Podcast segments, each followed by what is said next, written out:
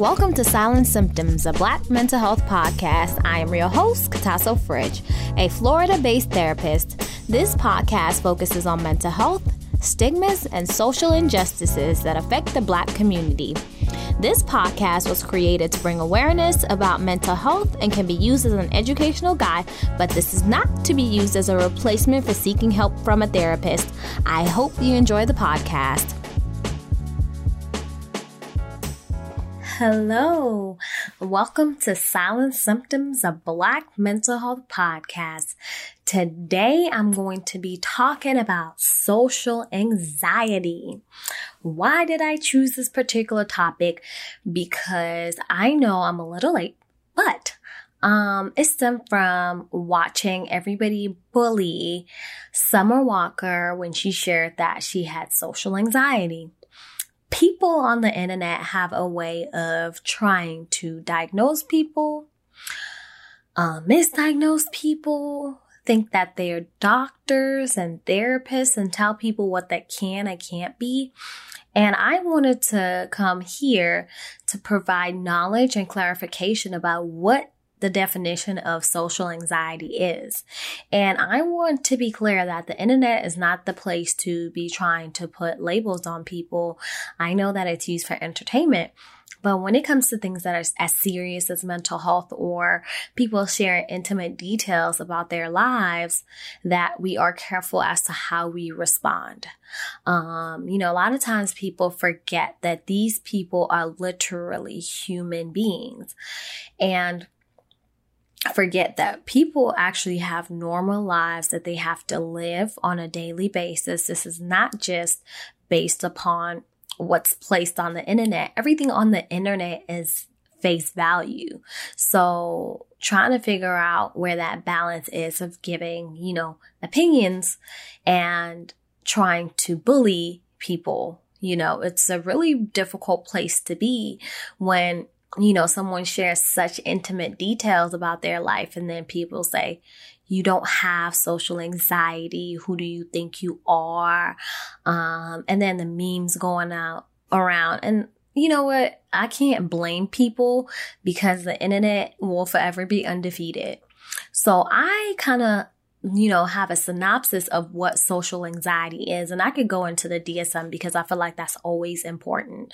So when we come to talking about social anxiety, so it's basically like a fear or worry about, you know, what people are going to say about you.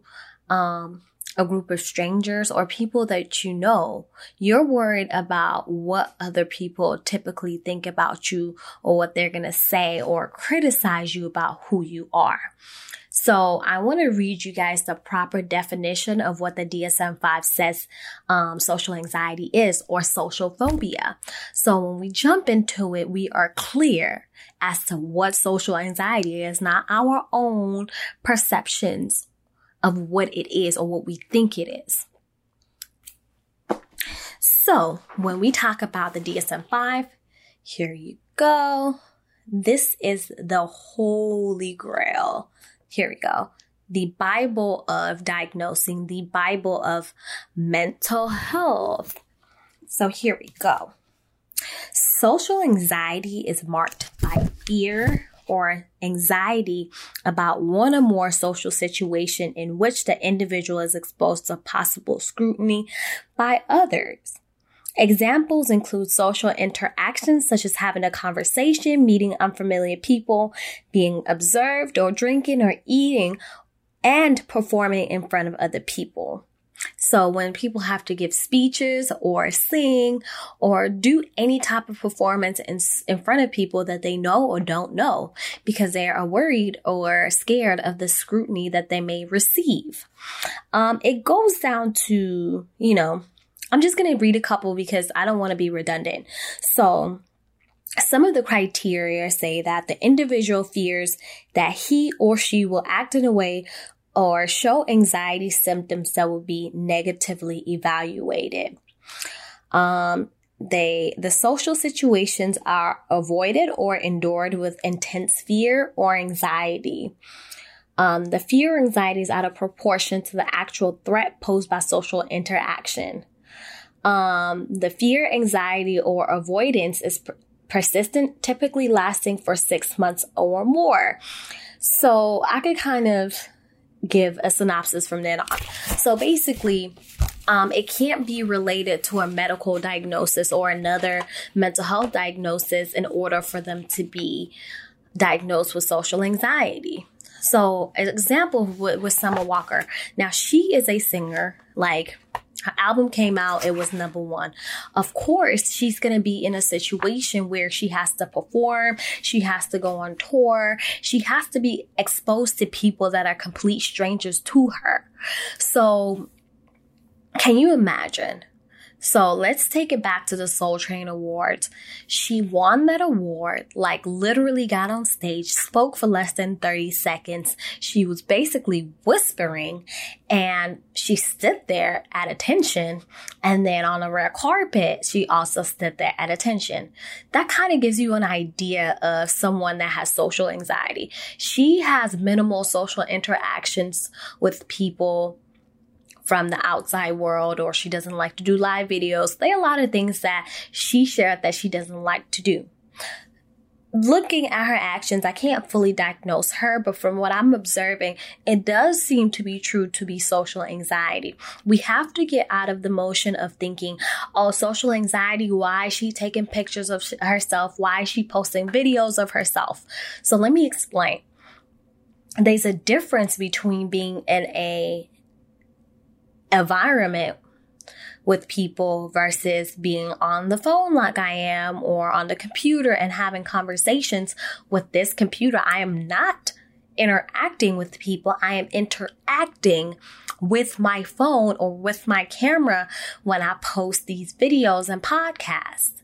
So now imagine ha- that I have a responsibility to get on a stage and start talking about mental health with other people, with strangers in a room full of people, that's something totally separate.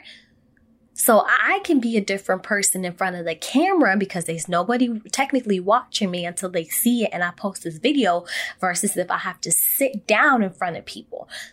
So when somebody sits down in front of people and has to, you know, perform or share information with others, they run the risk of being scrutinized. So a lot of people have a fear or an anxiety or worry that somebody will judge them. And it's a real thing. So some people end up avoiding social interactions because they fear that they may not be good enough or they fear that other people will judge them. So that's a real thing. So when people share things on the internet about how they feel about social anxiety, then don't be quick to pass on judgment. Educate yourself about what people are saying. So, for her, she's a singer. So the expectation is for her to go on tour and then perform. And people have said, you know, she's a crappy performer. She doesn't move around too much on stage. So maybe that may be attributed to her social anxiety. Imagine you're an up and coming singer, you're a person that has minimal interactions with people that you know or people that you don't know and you're new to this whole thing and people are scrutinizing you about how you're supposed to be performing. Some people just don't have the confidence as of yet um, or they have anxiety or worry that has riddled them to the point where they can't be as confident as they could be. And I watched one of her live videos when she was clearing up everything about who she is, what people are saying about her on the internet. And the thing is, you know, she owes no one any explanation about her mental health diagnosis. Like she literally owes no one. So sometimes we feel like we have to have a place in people's lives and we have to have opinions, and that's where we're wrong. You know, we have so much to say about people that we don't know, people that we know from the internet, and we have to get away from that because that's why a lot of people are afraid to show who they truly are or they're afraid to actually share a part of their life because they worry that people will scrutinize if Summer Walker decides that she wants to twerk on the internet, she could do that. That does not negate the fact that she may have social anxiety. Summer Walker can post videos with her boyfriend and have conversations and have a good time and be herself without the scrutiny because she's not literally physically doing it in a room full of people that she does not know. She is not doing it in front of strangers or in front of a stage. She's doing it in a room with her man or with friends or people that she feels comfortable with. So that shows you that yes, she is a human being, but she can still have social anxiety and do that. And I know that there are people out there, for instance, people who work in clubs as dancers. So people think that, oh, well, when you have social anxiety, you can't perform in front of people. You can't be on the pole because you have social anxiety. You're supposed to be in the house. You're not supposed to be talking to people. That is not true. That is a myth. There are plenty of people that are dancers, but they still have that anxiety, worry, fear, or scrutiny of the scrutiny that comes with that particular job. Because some people have to interact with strangers that they don't know, but they want to have that job to make a living or to make quick money or whatever reason that they have to be in that place. They can still have social anxiety. We cannot take away somebody's diagnosis because of what we think is an appropriate interaction because of a diagnosis. So we have to remember that aside from what society says, society says that, okay, when you have social anxiety, you can't do certain things. Yes, you can. I can have anxiety today and still talk in front of a room full of people. And I could leave that particular stage and scrutinize myself because I feel like people are going to have something to say or because I'm afraid of what I said. There are a lot of reasons people may have social anxiety. You know, the only way that it can be diagnosed is through a medical doctor. So another thing that we have to remember, so, or a therapist, I'm sorry. I don't know why I just said by a medical doctor, but by mental health individual, therapist, licensed. And then in some states, you can be a an intern and do it, but it has to be reviewed by your supervisor. So if it's not diagnosed by a professional, you do not have that diagnosis because you cannot self diagnose because you don't know what causes that and what attributes that and what comes with that particular diagnosis. So I wanted to talk to you guys about understanding that social anxiety doesn't come in one form. You could still have social anxiety and twerk on your phone. You could still have social anxiety and get on live videos with strangers and talk because they're not physically in front of you. Or you could still have social anxiety and go out and hang out with a group of friends you can still have social anxiety with all those things. So those things are myths. When you, when they tell you that you can't do anything, you're stuck in the house, you don't talk to anyone, you're alone, or those things are myths. So I want you guys to know that, you know, when it comes to the internet, we are not professionals. Okay. If you do not have a particular degree, please refrain from judging people because bullying is real. Aside from the fact that, you know, we know that the internet is undefeated. We know that the internet, you could be a meme any day, any hour. So we also have to be mindful of what we post on the internet, but that doesn't give us an excuse to be bullies. This does not give us an excuse to tell people what they are diagnosed with and what they aren't. We have to be empathetic and we have to understand that we have a responsibility as individuals because whatever we post on the internet, it's going to haunt us forever, whether it's good, bad, or ugly. We have to understand that once it goes on the internet, it doesn't matter if you delete it. Once it goes on that particular platform, that it's on there, And what I find with a lot of people, they comment and post whatever they want because they want people to follow them. We have to be mindful and conscious of that, especially us people who are everyday working individuals that are seeking jobs or that may potentially want to get into in- the industry for whatever reason.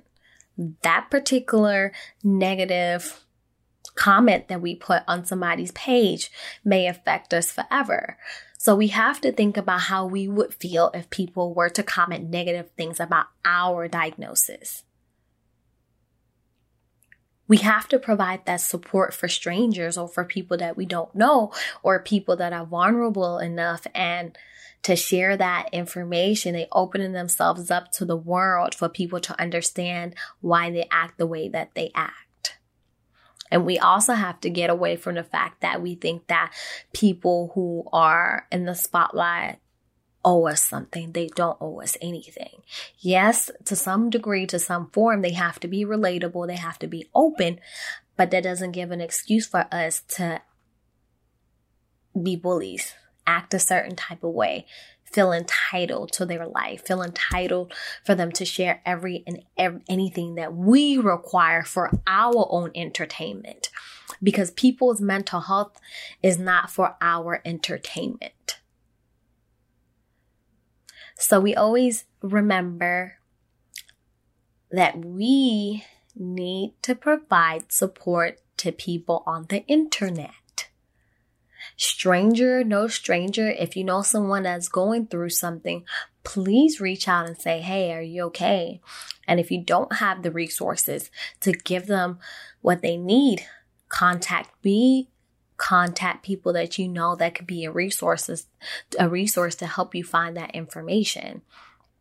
So I know that this is different but we have to really discuss the importance of social anxiety and what it looks like.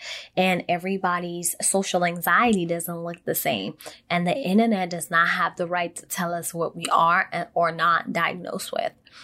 So I hope you enjoyed the podcast and this is for educational purposes only. Thank you for tuning in. Please be sure to like, share, and subscribe to our podcast. You can catch us on Anchor and all your favorite media streams. Follow us on Instagram, Facebook, and YouTube at Silent Symptoms Podcast. Let us know if you have any feedback or topics that you would like to hear.